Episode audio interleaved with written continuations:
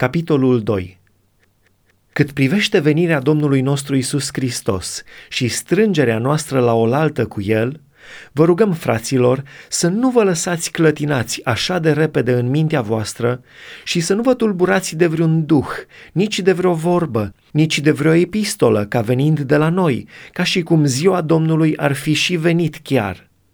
Nimeni să nu vă amăgească în vreun chip – căci nu va veni înainte ca să fi venit lepădarea de credință și de a se descoperi omul fără de legii, fiul pierzării, potrivnicul care se înalță mai pe sus de tot ce se numește Dumnezeu sau de ce este vrednic de închinare.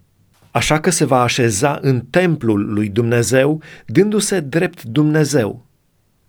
Nu vă aduceți aminte cum vă spuneam lucrurile acestea când eram încă la voi? Și acum știți bine ce-l oprește ca să nu se descopere decât la vremea lui. Căci taina fără de legii a și început să lucreze. Trebuie numai ca cel ce o oprește acum să fie luat din drumul ei. Și atunci se va arăta acel nelegiuit, pe care Domnul Isus îl va nimici cu suflarea gurii sale și îl va prăpădi cu arătarea venirii sale.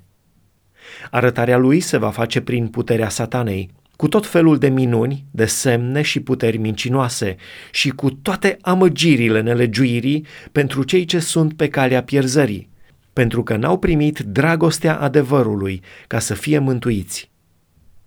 Din această pricină, Dumnezeu le trimite o lucrare de rătăcire ca să creadă o minciună, pentru ca toți cei ce n-au crezut adevărul, ci au găsit plăcere în nelegiuire, să fie osândiți. Noi însă, frați prea iubiți de Domnul, trebuie să mulțumim totdeauna lui Dumnezeu pentru voi, căci de la început Dumnezeu v-a ales pentru mântuire, în sfințirea Duhului și credința adevărului. Iată la ce v-a chemat El prin Evanghelia noastră, ca să căpătați slava Domnului nostru Isus Hristos. Așadar, fraților, rămâneți tari și țineți învățăturile pe care le-ați primit, fie prin viu grai, fie prin epistola noastră. Și însuși Domnul nostru Isus Hristos și Dumnezeu, Tatăl nostru, care ne-a iubit și ne-a dat, prin harul său, o mângâiere veșnică și o bună nădejde, să vă mângâie inimile și să vă întărească în orice lucru și cuvânt bun